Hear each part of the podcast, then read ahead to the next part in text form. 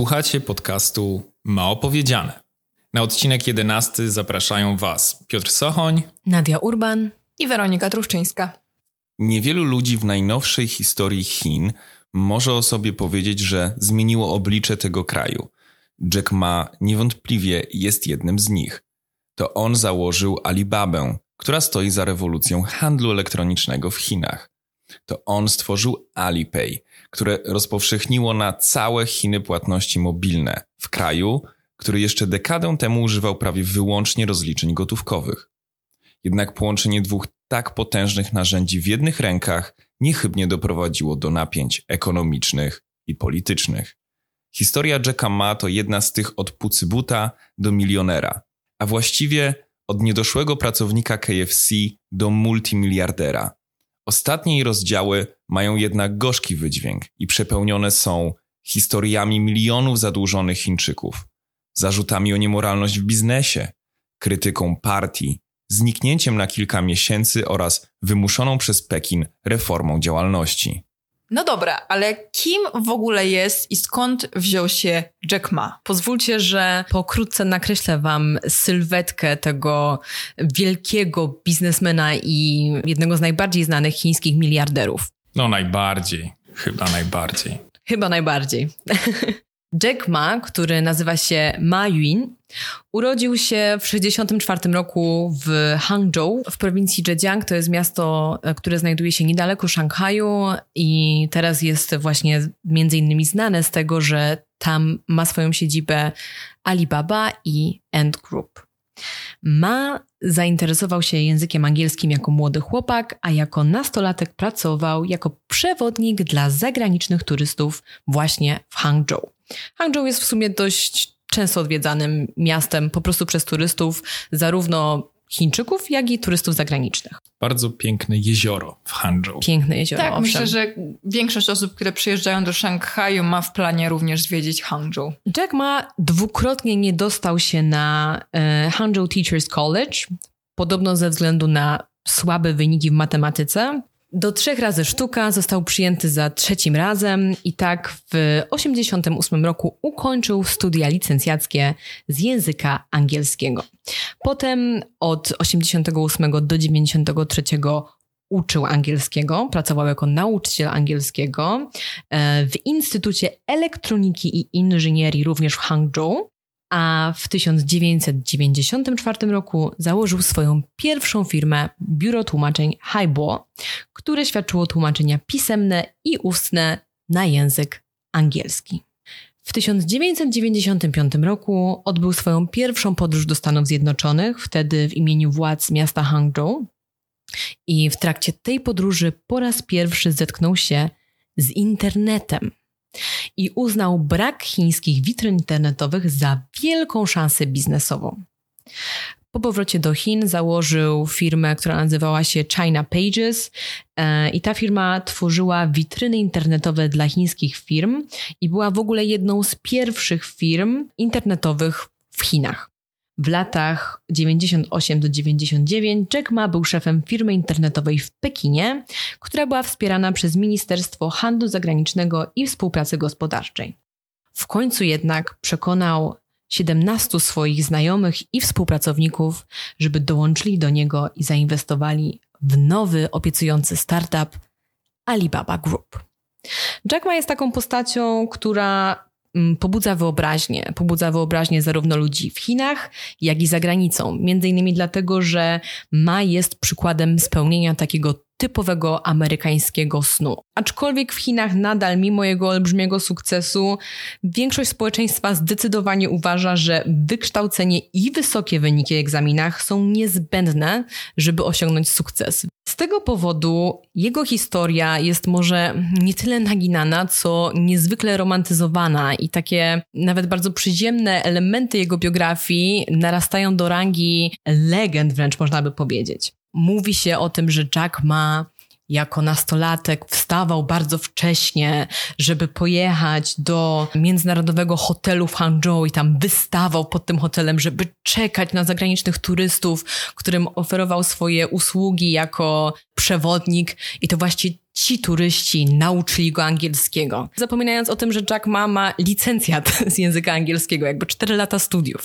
Podobnie często powtarza się, że e, rozesłał wiele CV, gdy skończył studia, między innymi do KFC i nawet z KFC został odrzucony. KFC weszło do Chin w 1987 roku i na tamtym etapie, gdy Ma aplikował do KFC, Zapewniam Was, że nie aplikował na stanowisko osoby sprzedającej kurczaki w okienku, tylko prawdopodobnie na jakieś stanowisko wyższe i być może nie miał akurat na to stanowisko odpowiednich kwalifikacji. No ale wiadomo, teraz w 2021 roku, jeżeli mówimy komuś, że aplikował o pracę w McDonaldzie albo w KFC, no to działa niesamowicie na wyobraźnię, no bo jak to? No i już zupełnym hitem dla mnie było, kiedy znalazłam informację, że w czasie tej swojej pierwszej podróży do Stanów właśnie zetknął się z internetem i wtedy w wyszukiwarkę internetową wpisał słowo beer, czyli szukał piwa i zobaczył, że nie wyskoczyło żadne chińskie piwo, nie było tam Qingdao i tak właśnie powstała Alibaba.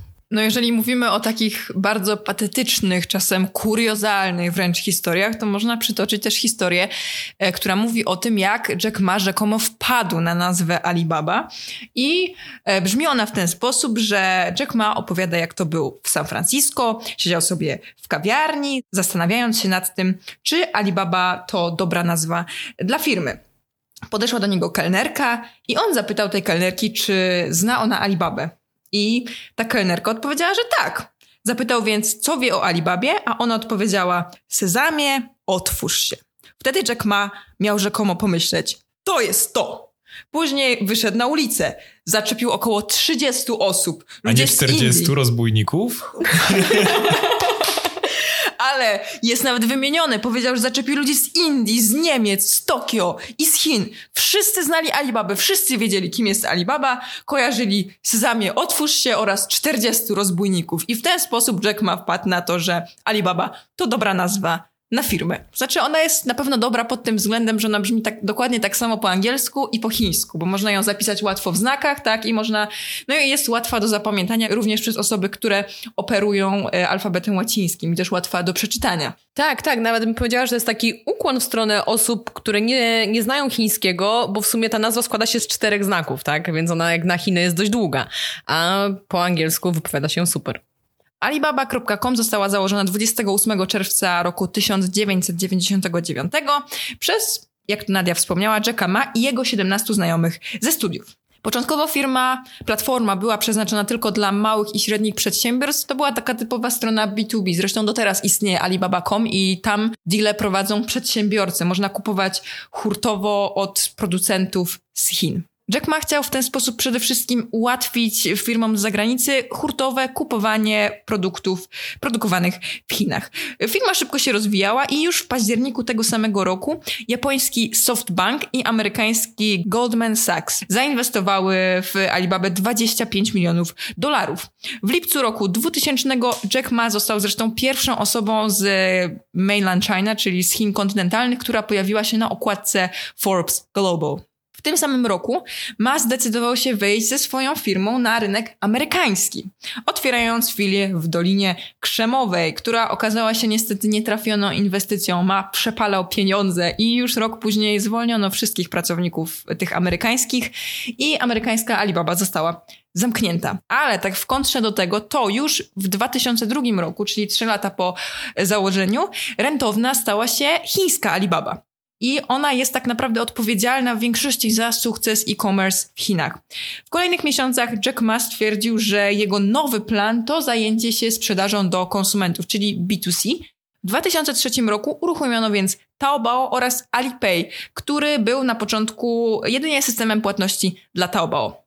To również zbiegło się w czasie z deklaracją innego giganta e-commerce, czyli eBaya, który chciał wtedy zawojować rynek chiński. Alibaba otrzymała oczywiście ofertę wykupu Taobao przez eBaya, ale ta została odrzucona, więc eBay wykupił konkurenta Taobao, czyli firmę, która nazywała się itch.net. W ten sposób amerykański gigant, jakim był wtedy eBay, zaczął kontrolować około 85% chińskiego rynku e-commerce. Jack Ma wypowiedział takie słowa. Powiedział, że eBay jest rekinem z oceanu, podczas gdy Alibaba jest krokodylem z rzeki Yangtze. Jeżeli ta dwójka będzie walczyć ze sobą w oceanie, to oczywiście, że wygra rekin. Ale jesteśmy na rynku chińskim. Jeżeli będziemy walczyć w Yangtze, to zwycięży krokodyl. No on naprawdę ma taki talent do bonmotów. No brzmi to patetycznie, ale jest całkiem trafne. Ma znał oczywiście chińskich konsumentów lepiej, przygotował inny design strony, o designach strony mówiliśmy w odcinku drugim mhm. i rzeczywiście ten design no, był takim zalążkiem tego, co znamy z chińskiego internetu dzisiaj. W tamtym czasie Alibaba uruchomiła też promocję, to znaczy sprzedawanie na Taobao miało być za darmo przez trzy kolejne lata. Mówimy o roku 2003, więc no do 2006 roku wszyscy sprzedawcy na Taobao mieli sprzedawać za darmo. I już w 2005 roku obie te firmy, czyli eBay i Taobao, szły praktycznie łeb w łeb. eBay postanowił więc zainwestować kolejne 100 milionów dolarów w firmę Ichnet. I to w ogóle było bardzo takim silnym tąpnięciem na rynku amerykańskim, jeżeli mówimy o giełdzie, bo akcje eBaya zaczęły spadać. Inwestorzy byli no, dosyć mocno zaniepokojeni tym, że eBay najpierw mówił, że bez problemu zdobędą na chiński rynek, a teraz się okazało, że trzeba zainwestować jeszcze 100 milionów dolarów. W tym samym czasie miliard dolarów zainwestowało w Alibabę jednak Yahoo, kupując 40% udziałów. Podpisano również deala na to, że Alibaba będzie prowadziło chińskie Yahoo. W roku 2006 Alibaba miała większy udział w rynku niż eBay. Żeby utrzymać pozycję, Taobao ogłosiło, że serwis będzie darmowy dla sprzedawców przez trzy kolejne lata, czyli razem to było 6 lat. No i w tym samym roku eBay wycofał się z Chin już w ogóle, oni wyszli z Chin, e, ale w 2006 roku, jeżeli zastanawiacie się na czym oni zarabiali, Alibaba nie była jeszcze rentowna, ale inwestorzy byli optymistyczni. No po takim wielkim wydarzeniu jak to zabezpieczenie większości udziału w rynku oraz e, tym, że największy gigant się z tego rynku wycofał, inwestorzy byli optymistyczni. Jesienią roku 2014 akcje Alibaby zaczęły być sprzedawane na giełdzie nowojorskiej i zostały wycenione na 92 dolary i 70 centów. 22 września 2014 wartość IPO Alibaby wyniosła aż 25 miliardów dolarów, czyniąc to jakby takim najlepszym debiutem w historii. Oczywiście bardzo wiele osób może zadawać sobie pytanie, jak w ogóle w takim okresie prywatny przedsiębiorca mógł stworzyć takie imperium? W czasach, kiedy listę największych chińskich firm dominowały firmy państwowe. Jack Ma nie jest zupełnie postacią znikąd. Oczywiście nie odbieramy mu zmysłu biznesowego, talentu i determinacji, natomiast jest też członkiem partii. Jest on w pewnym sensie produktem tamtego okresu. I myślę, że ciekawą postacią w tym kontekście jest były lider Chin, Jiang Zemin, który rządził w Chinach w latach 1989-2002. E, Dlaczego przywołuję go w tym kontekście? Dlatego, że jest on autorem teorii tak zwanych trzech reprezentacji. W ogóle na marginesie każdy lider w Chinach ma albo swoją myśl, albo swoją teorię. Myśl generalnie ma wyższy status niż teoria, i nie każdy lider zasługuje sobie na to, żeby jego dorobek polityczny, intelektualny był zakwalifikowany jako myśl. Tylko dwóch liderów spotkał ten zaszczyt i ich dorobek został określony właśnie mianem myśli. Jak myślicie, kto to jest? Mao Zedong i Xi Jinping. I Xi Jinping. Właśnie, więc jest to Mao i Xi. Natomiast wracając do Jiang Zemina, on jest autorem właśnie tej teorii trzech reprezentacji. Na czym ona polega? Komunistyczna partia Chin powinna dążyć do rozwoju w trzech kluczowych obszarach. Po pierwsze, zwiększenia produkcji, rozwoju kultury oraz, i to jest kluczowy aspekt w tym kontekście, dążenia do tego, żeby chińskie społeczeństwo było reprezentowane w jak najszerszym spektrum. Jak było to realizowane w praktyce? Chodziło o to, żeby partia otwierała się na członkostwo ludzi biznesu. I właśnie wtedy ta rodząca się dopiero klasa prywatnych multimiliarderów, takich jak Jack Ma, czy chociażby prezes Hengda, czyli Evergrande, Xi Jiain, ci ludzie wstępowali wtedy do partii i stawali się częścią partii. E, oczywiście jest to bardzo istotne, ponieważ stworzyło podwaliny e, systemu, w którym na przełomie lat 2000 i 10 zaczęły pojawiać się na szczytach rankingów największych firm, firmy prywatne, co jeszcze w roku, nie wiem, 2005, 2006, 2007 było niespotykane. Nie tak. W ogóle, jeżeli miałbym nawet drążyć ten temat i mówić o szerszym kontekście tych reform, które mają miejsce, to są teorie, które mówią, że za tymi nowymi reformami kryje się próba pozbycia się właśnie tych starych elit finansowych, które są utożsamiane właśnie z Jiang Zeminem. Ale wracamy do roku 2014, na którym zakończyła Weronika. Rok 2014 faktycznie był kluczowy dla Jacka Ma i Alibaby, ponieważ w tamtym e, roku Alibaba zadebiutowała na nowojorskiej giełdzie, bijąc w ogóle ówczesny rekord dla największego IPO w historii, zbierając 25 miliardów dolarów, ale także w tym roku powstała Ant Group, czyli firma założona przez Jacka Ma, w której Alibaba też ma udziały. Generalnie nie wchodząc już w szczegóły, Jack Ma kontroluje Ant Group. Jest to firma z branży fintech, chociaż Jack Ma zawsze upiera się, żeby nazywać ją firmą z branży TechFin. Fintech, czyli oczywiście technologie finansowe. Operuje ona chociażby największym chińskim systemem płatności elektronicznych, znanym jako Alipay. No właśnie, Ant Group to jest firma, która dla Was może być trochę obca, może, może być czymś takim egzotycznym, może wcześniej nie słyszeliście, ale dla nas, osób mieszkających w Chinach i dla ponad miliarda Chińczyków, którzy korzystają z Alipaya, jest to firma, która bardzo wpływa na nasze życie codzienne, tak naprawdę. Oczywiście. Mówimy właśnie o sytuacji, w której już Alibaba jest gigantem e-commerce, największym na świecie tak naprawdę. I od roku 2014, kiedy jeszcze pragnę zauważyć, ten rynek płatności mobilnych jest w absolutnym zalążku. To jest bo on, bo tak. on zaczął się tak naprawdę w Chinach rozwijać w roku 2015-16. Wtedy Jack Ma wchodzi do gry w obszarze finansów i właśnie ten obszar i rozwój Ant Group tego ramienia finansowego jego działalności będzie przedmiotem tego odcinka.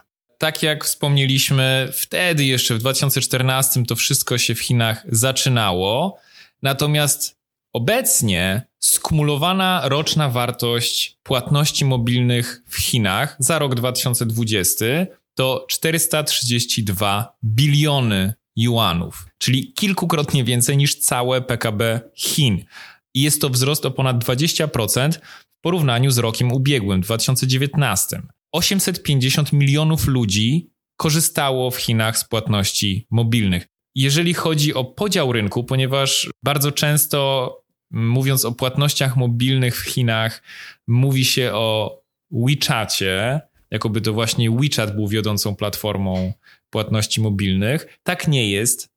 Alipay jest tą wiodącą platformą i ma on 55% udziału w rynku. WeChat Pay to 40%. Sięgnijmy po argument anegdotyczny. Czym częściej płacicie? WeChatem czy Alipayem? Oczywiście, że Alipayem. Alipayem zdecydowanie. Ja również i przede wszystkim Alipayem dokonuję takich większych płatności, jak na przykład płatności za czynsz, e, czy opłacanie rachunków, zamawianie wszystkiego na Taobao, czyli generalnie większość w ogóle zakupów online opłacam ze swojego konta na Alipayu. To znaczy obie te platformy oprócz tego elementu płatności mobilnych mają swoje mocne strony, które sprawiają, że właśnie one są liderami rynku. Z jednej strony WeChat jest największą platformą społecznościową w Chinach, więc on sprzyja temu, żeby ludzie przesyłali między sobą pieniądze. Z drugiej strony Alipay jest powiązany z Alibabą, czyli największą platformą e-commerce, platformami e-commerce właściwie, też platformami dostaw jedzenia, usług i tak dalej, więc z tej strony po prostu jest, mam jakby to ułatwienie płacenia za tamte usługi. Ze strony WeChata jest to bardziej ułatwienie w zakresie przesyłania pieniędzy pomiędzy użytkownikami platformy społecznościowej. Oczywiście narzędzia Ant Group i Alipay mogą być wykorzystywane w bardzo pozytywny sposób, ponieważ dzięki agregacji danych są w stanie zwiększyć efektywność alokacji kapitału. Mówimy tutaj przede wszystkim o drobnych przedsiębiorcach, którzy w Chinach mają bardzo duży problem z dostępem do kapitału, gdyż ten trafia do największych. Widzimy chociażby problemy z tego wynikające przy okazji sytuacji Evergrande, bo banki inwestorzy nie dokonywali należytej oceny ryzyka pożyczek dla największych firm, w tym deweloperskich, gdyż byli święcie przekonani, że w razie czego rząd zainterweniuje i wyciągnie taką firmę z kłopotów. Mniejsi przedsiębiorcy mają także bezpośredni dostęp do narzędzi Alipay, więc faktycznie no, daje to wielkie możliwości dostępu do tego kapitału, bo banki bardzo rzadko w ogóle dają pożyczki mniejsze niż milion juanów. Przechodzimy tutaj także do naszego odcinka o Social Credit System, gdzie wspominaliśmy o tym, że Chiny wciąż nie mają rozwiniętego systemu oceny kredytowej, chociażby na moduł amerykańską, przez co ogromna większość małych, ale także i średnich firm nie ma dostępu do finansowania w bankach. Wydawało się, że rząd, widząc rosnącą potrzebę, pozwoli właśnie firmom prywatnym, w tym Ant Group, na wypełnienie tej luki. Nawet prezydent i premier Chin wyrażali wsparcie dla tych obszarów działalności firm technologicznych. Jednak wszystko zmieniło się jak za dotknięciem magicznej różdżki w drugiej połowie 2020 roku. Po bardzo kontrowersyjnej wypowiedzi Jacka Ma na jednej z konferencji. A co Jack Ma wtedy powiedział, może przybliży nam Nadia. Czy wiesz coś na ten temat? No właśnie, to przemówienie Jacka Ma, które dał w Szanghaju w październiku 2020 roku, e, czyli dosłownie na kilka dni przed wejściem End Financial na giełdę, jest uważane za taki jego koniec, jego upadek, ten moment, kiedy on po prostu podpadł partii i stał już się niewygodny i musiał tak, zostać persona non grata. usunięty. To było, tak jak mówię, tuż przed wejściem End Group na, na giełdę. Planowane IPO w Szanghaju i w Hongkongu. Tak, i to IPO miało być w ogóle najwyższym IPO w w historii i miało wynieść 35 miliardów dolarów. Ta jego wypowiedź, chociaż oczywiście cała ta sytuacja bardzo rozbudza wyobraźnię, no ja uważam, że ona jest po prostu kulminacją i werbalizacją starć pomiędzy tym, czego chciałoby End Financial i Jack Ma, a tego, czego życzyłby sobie rząd i sektor bankowy. Generalnie Ma w swoim przemówieniu skrytykował regulację systemu finansowego w Chinach. Właściwie powiedział, że Chiny nie mają systemu finansowego w trakcie tego swojego przemówienia. Powiedział, że nadzór nad regulacjami finansowymi jest przestarzały, co powoduje tłumienie innowacji i powiedział, że globalne zasady bankowe są jak klub starych ludzi. I mówiąc o tych globalnych zasadach, odwoływał się do porozumień bazylejskich, które to są umowami międzynarodowymi dotyczącymi właśnie nadzoru sektora bankowego. Implikował, że Chiny stosują za dużo mechanizmów kontroli i zarządzania, a za mało po prostu nadzoru, który on rozumie jako obserwowanie. E, I tutaj właśnie Ma skupił się trochę na takich niuansach języka chińskiego, odwołał się do chińskiego wyrażenia Jianguan, które oznacza regulację i składa się ono właściwie z dwóch znaków, czyli jakby dwóch słów, gdzie Jian e, oznacza bardziej nadzór, inspekcję, a guan oznacza bardziej kontrolę i zarządzanie. On mówił, że za dużo jest tego zarządzania, czyli kontroli, interwencji, a za mało jest po prostu nadzoru, który on rozumie jako obserwowanie. Już wcześniej zauważyliśmy, on jest naprawdę świetnym mówcą, powiedział: Nie możemy korzystać ze sposobu zarządzania stacją kolejową do zarządzania lotniskiem. Tak? Dobra innowacja boi się przestarzałej regulacji, ale nie jest tak, że boi się regulacji w ogóle. Ma w, w, swojej wypowiedzi odwoływał się również do potrzeby gromadzenia danych, żeby stworzyć system płatności internetowych. I to jest bardzo ważne, dlatego że mhm. ten crackdown, o którym mówimy w sektorze technologicznym w Chinach, e, w dużej mierze opiera się na zwiększonej regulacji właśnie możliwości firm prywatnych do gromadzenia danych użytkowników. Jack Ma mówił, że żeby stworzyć system płatności internetowych, potrzebne są trzy takie podstawowe elementy. Pierwszym z nich to są po prostu dane, ale one muszą być rozległe. Druga rzecz to technologia kontroli ryzyka, która na tych danych big data będzie właśnie oparta. A trzeci element to oparty na kredycie, ale kredycie w sensie takiego zaufania, czyli mm, tego, czym mówiliśmy w odcinku o Social Credit System, właśnie systemu, który również będzie wywodził się z tego big data. Cały czas robił takie przytyki wobec obowiązującego oraz powstającego prawa jako największej przeszkody dla rozwoju w ogóle, no i oczywiście dla rozwoju swojej firmy bardzo dużo mówił o systemie pożyczek, bo na właśnie pożyczkach duża część biznesu and financial się opierała. No i generalnie to, co on powiedział, to mówił, że banki mają mentalność Lombardo. I teraz to, co on powiedział, to, że jedyną realną alternatywą na miarę przyszłości jest wprowadzenie systemu e, zaufania, credit system, opartym właśnie na agregacji danych. Może na przykład systemie kredytowania, systemie zaufania takim jak stworzony przez End Financial Sesame Credit. Na przykład. To dzieje się w tym samym okresie, kiedy e, Xi Jinping nawołuje do lepszego regulowania sektora finansowego, lepszego regulowania zagrożeń związanych z zadłużeniami. Ze strony regulatorów był zaś strach przed tym, że Ant Financial będzie obchodził banki i oferował nieregulowane pożyczki. Państwo i system bankowy chciało większej regulacji narzędzi finansowych, e, które oferował Ant Financial, zaś ma oczywiście chciał większej swobody i możliwości oceniania zdolności kredytowej użytkowników na stworzonym przez End Financial systemie zaufania. No więc tutaj jakby ten konflikt interesów był nieunikniony. W swoim przemówieniu Jackman powiedział, że świat desperacko czeka na nowy system finansowy zaprojektowany na przyszłość. Powiedział, że przez ostatnie 16 lat End Financial tworzyło zielony, zrównoważony i inkluzywny rozwój. I jeżeli zielone, zrównoważone i inkluzywne finanse są złą rzeczą, to oni, Jack Ma, End Financial, będą powielać swój błąd, będą cały czas popełniać swój błąd. Weronika, czy możesz nam trochę przybliżyć, jak te zielone, zrównoważone i inkluzywne finanse przyszłości wyglądają?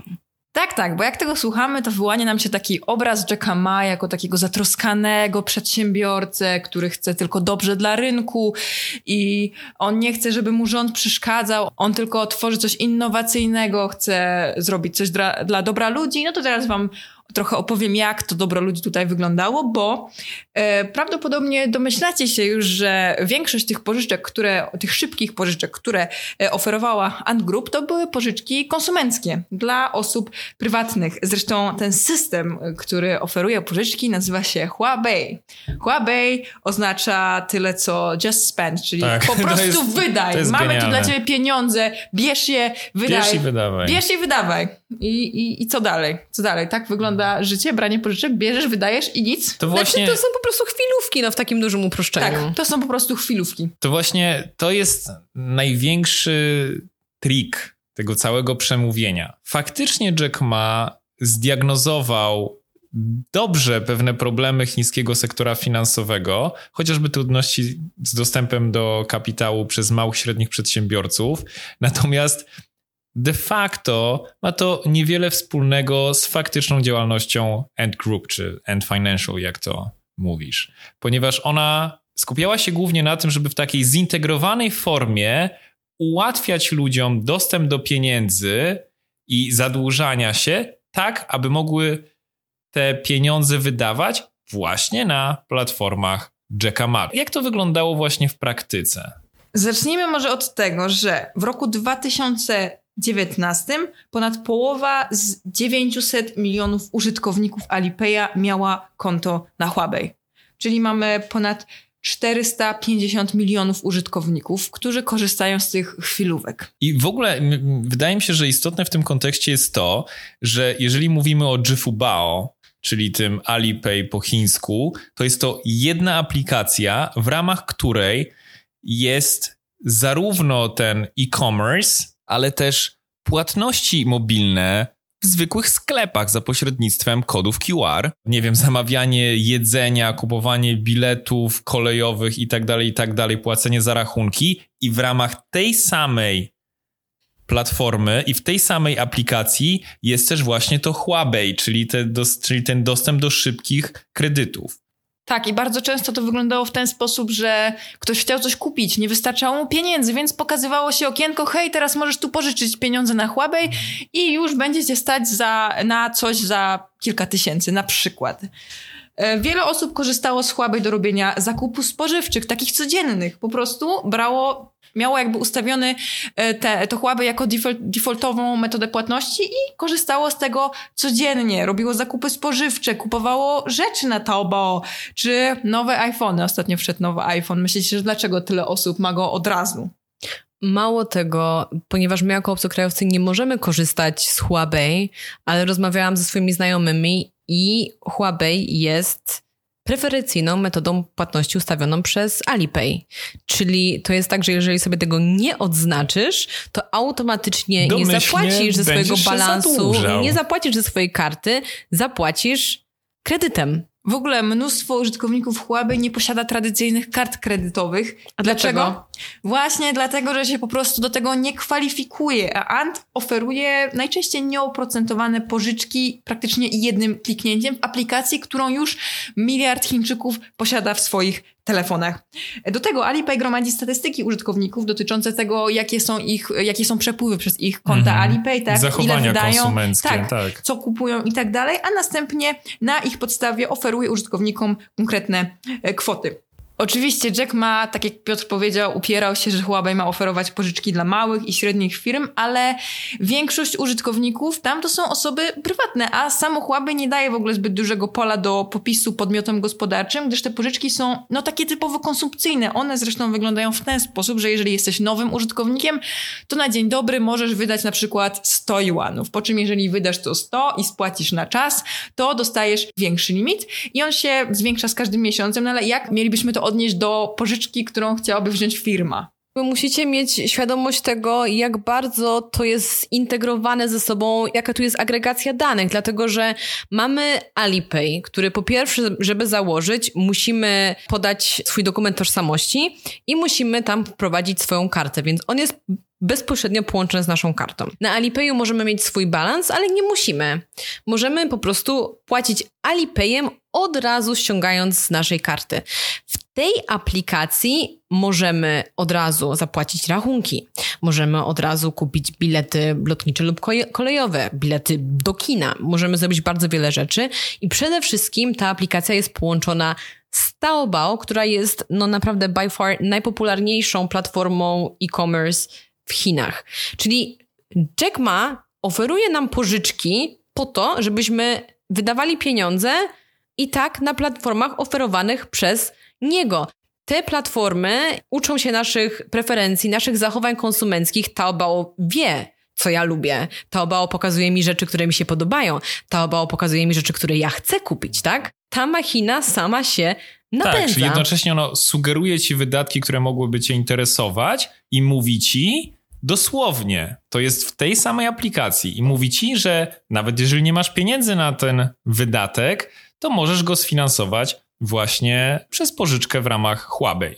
Też jakiś czas temu ktoś do mnie napisał na Instagramie, mówiąc, że na studiach ktoś tam im na jakimś wykładzie powiedział, że taką największą zaletą Chińczyków jako konsumentów jest to, że oni się nie zadłużają. Że to jest taki naród, który ceni sobie Tak sta- było kiedyś, ale tak naprawdę kiedyś było. oszczędności i w ogóle, i oni się nie zadłużają. Czy jest to prawda? No myślę, że na rok 2021 z tego się można zaśmiać tak naprawdę, bo młodzi Chińczycy wydają jak Amerykanie.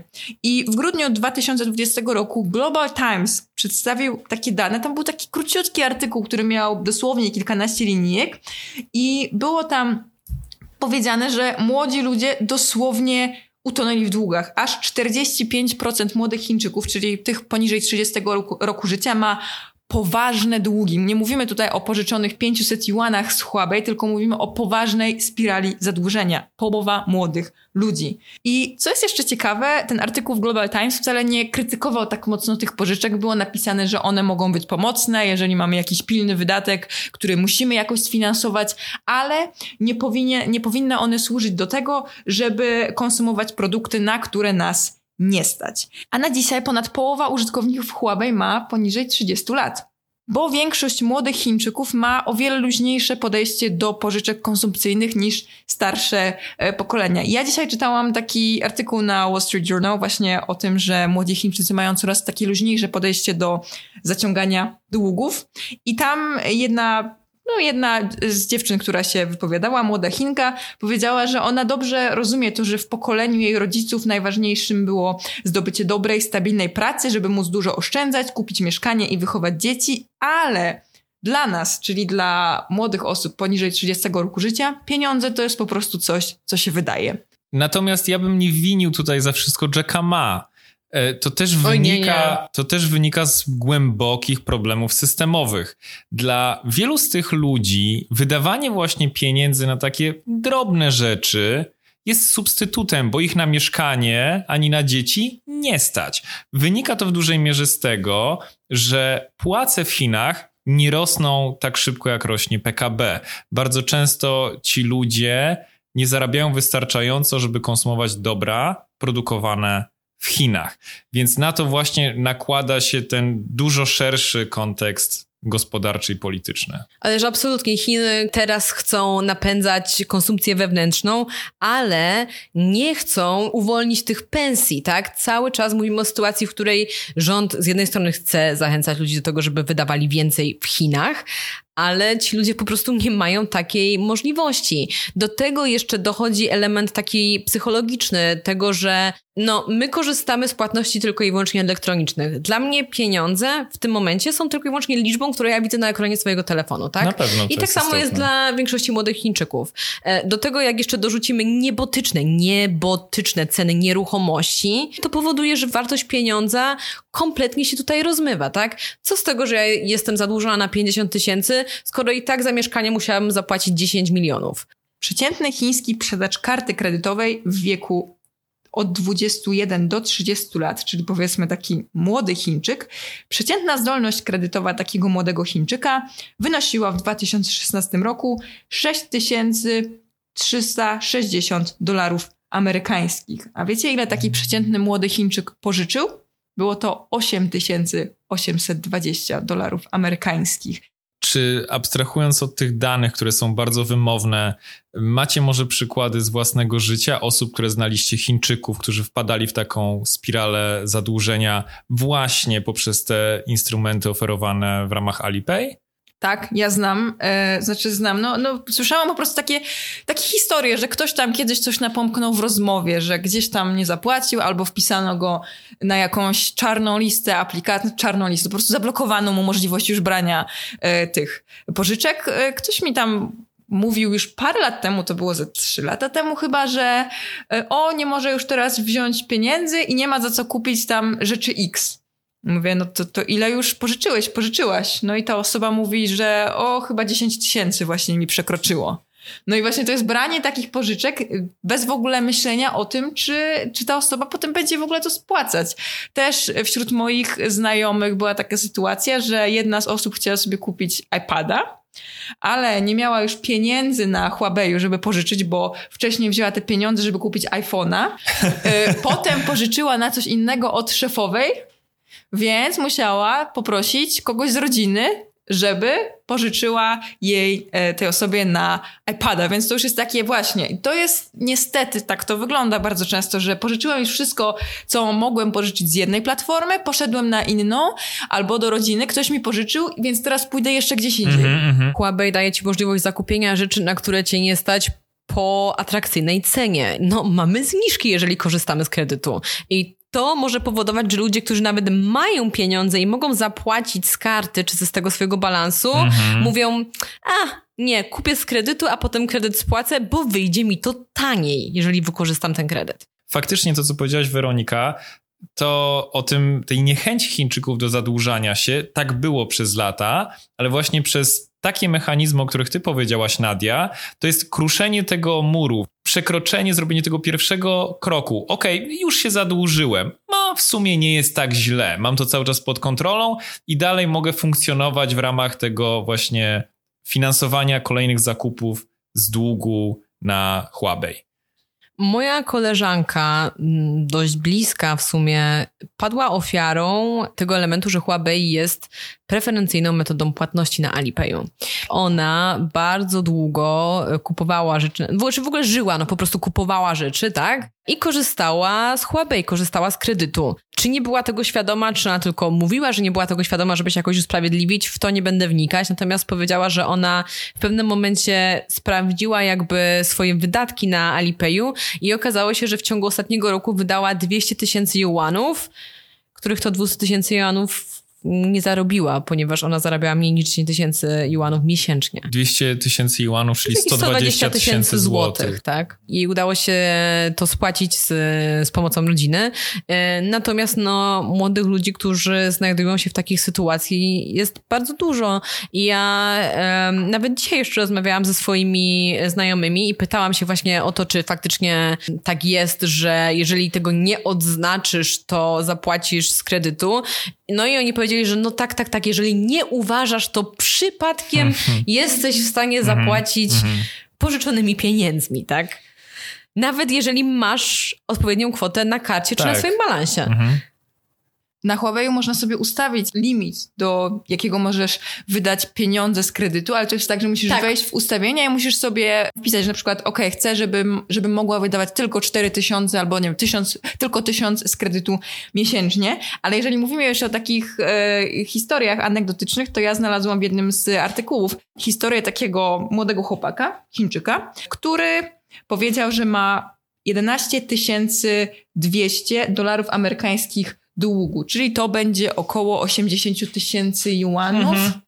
I powiedział, że większość tego długu narobił sobie, kiedy był na studiach. Ten chłopak ma 24 lata, bo zauważył, że jest to takie proste. Kiedy idziesz do sklepu albo idziesz ze znajomymi na jedzenie, nie musisz się martwić tym, czy ciebie na to stać, tylko płacisz e, Huawei'em w restauracji, nie musisz się tym o to w ogóle martwić. I on powiedział, że teraz, kiedy już skończył studia, pracuje w sklepie z książkami, zarabia około 4000 juanów.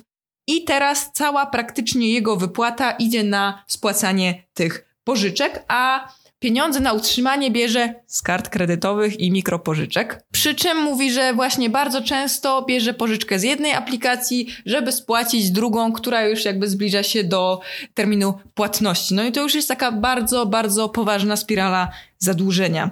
Ogólnie e, też dotarłam do takich danych, że aż 47% chińskiej generacji Z ma problem z kompulsywnym kupowaniem rzeczy, Mhm. głównie na Taobao. W Korei jest to 21%, a w Japonii 27%, więc no w Chinach jest to o wiele, wiele więcej niż w tych dwóch sąsiadujących z Chinami krajach. W 2018 roku e, taki portal, który się nazywa Rong 360, czyli Rong 360, przeprowadził taką ankietę. To były badania deklaratywne, więc wiadomo, że trzeba brać, trzeba to trochę brać z przymrużeniem oka.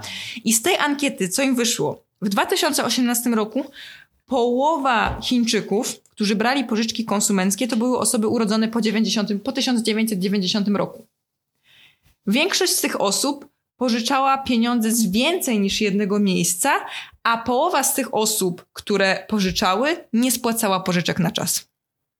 Jak naprawdę wyglądała machina pożyczkowa Ant Group? Pieniądze na krótkoterminowe pożyczki pochodziły z banków.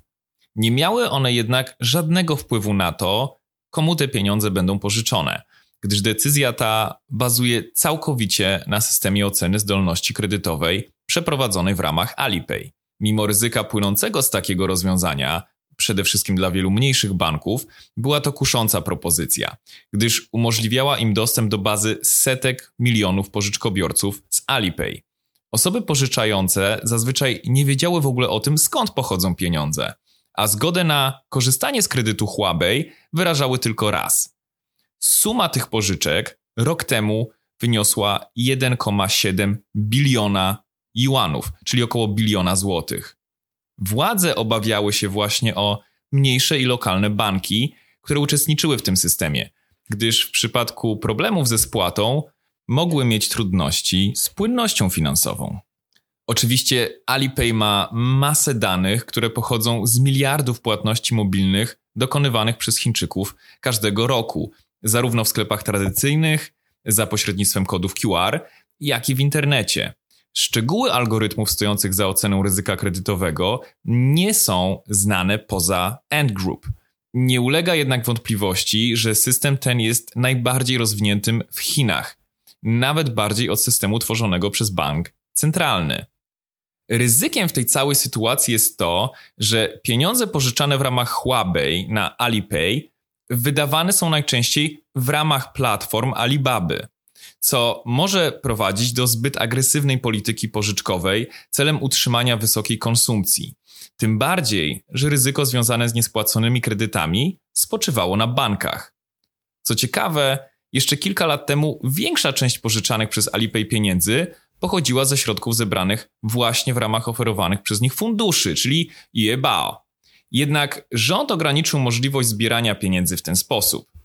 To z kolei pchnęło Ant Group w kierunku banków. Widać, że wiele problemów w ostatnich latach wynikało z ustawicznego wymykania się Ant Group klasycznym definicjom i regulacjom właściwym dla sektora bankowego, co sprawiało, że Pekin nie prowadził spójnej i kompleksowej polityki regulacyjnej wobec tej firmy. Wielu ekspertów mówiło, że Ant Group jest już zbyt duże, by je skutecznie regulować. Jednak rząd zdecydował się w ostatnich miesiącach na podjęcie rękawicy. No więc w jaki sposób Pekin zamierza zreformować Ant Group i Alibabę? W kwietniu tego roku chiński bank centralny wezwał przedstawicieli Ant Group na spotkanie i podczas niego nakazał stworzenie odrębnej aplikacji dla działalności pożyczkowej, czyli wspomnianego Huawei oraz tam jeszcze jest e, jedna Jiebei. Ta Jiebei to jest jakby, mm, chodzi o po prostu pożyczanie pieniędzy, których nie wydaje się bezpośrednio na zakupy, one po prostu trafiają na nasze konto i możemy zrobić sobie z nimi co chcemy, to są już typowe chwilówki. Więc Tutaj chodzi o to, aby zapobiec temu pojawianiu się linków do wzięcia kredytu zaraz obok linków do płatności za dobra czy usługi, tych wszystkich preferencyjnych płatności, które są finansowane z pożyczek i tak dalej. To wszystko, o czym powiedzieliśmy. Kolejnym istotnym elementem, o którym dowiedzieliśmy się w zeszłym tygodniu, jest to, że Ant Group zacznie się dzielić informacjami zebranymi w ramach Huawei z tym credit system operowanym przez bank centralny. Tak jak mówiliśmy w odcinku o Social Credit System, bank centralny współpracował do tej pory głównie z bankami w ramach tworzenia tego centralnego rankingu kredytowego, to teraz, no, ze względu na charakter swojej działalności, także Ant Group będzie się musiało tymi danymi dzielić. Oczywiście ma to na celu stworzenie na szczeblu centralnym systemu oceny ryzyka kredytowego, który będzie bardziej zaawansowany od tego Ant Group a stanie się tak w momencie, kiedy w tym systemie pojawi się więcej danych do agregacji i analizy. Generalnie więc widzimy, że regulatorzy i Pekin dążą do tego, aby Ant Group wyprowadziła tę działalność quasi-bankową i poddała ją takim regulacjom, jak jakim poddawane są banki po prostu. I w tym właśnie celu już wyodrębniany jest holding Chongqing and Consumer Finance. Wraz z nową formą prawną kontynuowana będzie działalność pożyczkowa, jednak teraz minimum 30% pożyczanych środków pochodzić będzie od samego AND.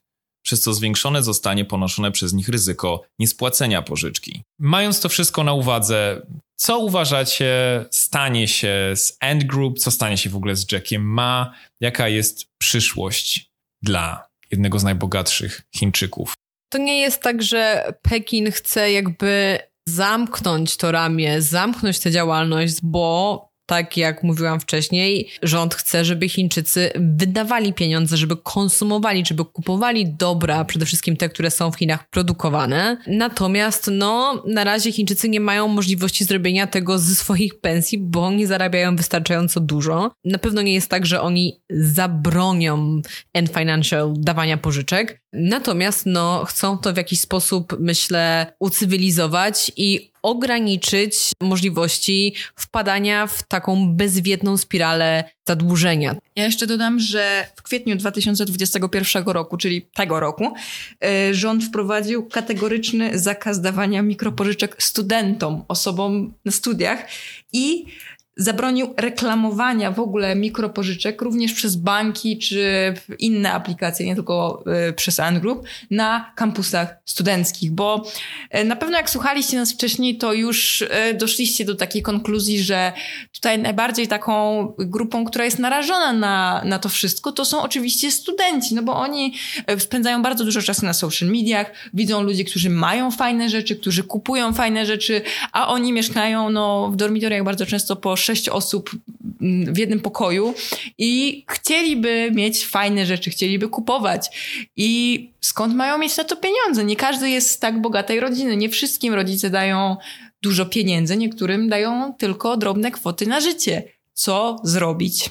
No, możemy sobie zadać pytanie, czy to, jak bardzo to imperium Jacka ma kumulowało w sobie wiele rzeczy i, i, było to też jakby dla użytkowników bardzo wygodne, no ale czy jednak nie poszło to o krok za daleko? No tak, bo widać teraz, że e, wcześniej te największe firmy technologiczne, które starały się właśnie iść w stronę tych super aplikacji, które będą w swoich ramach oferować jak najwięcej, gdzie oczywiście no tutaj Alibaba razem z Ant Group czy, czy WeChat no, były pionierami. Większość z tych firm technologicznych miało takie ambicje, to teraz wszystkie wstrzymują się od tego i mówią, o nie, nie, nie, nie, nie. My jesteśmy skupieni na bardzo wąskim i konkretnym obszarze działalności. I myślę, że tymi słowami możemy zakończyć ten odcinek. Dziękujemy za słuchanie. No i co, słyszymy się za tydzień. Do usłyszenia. Do usłyszenia.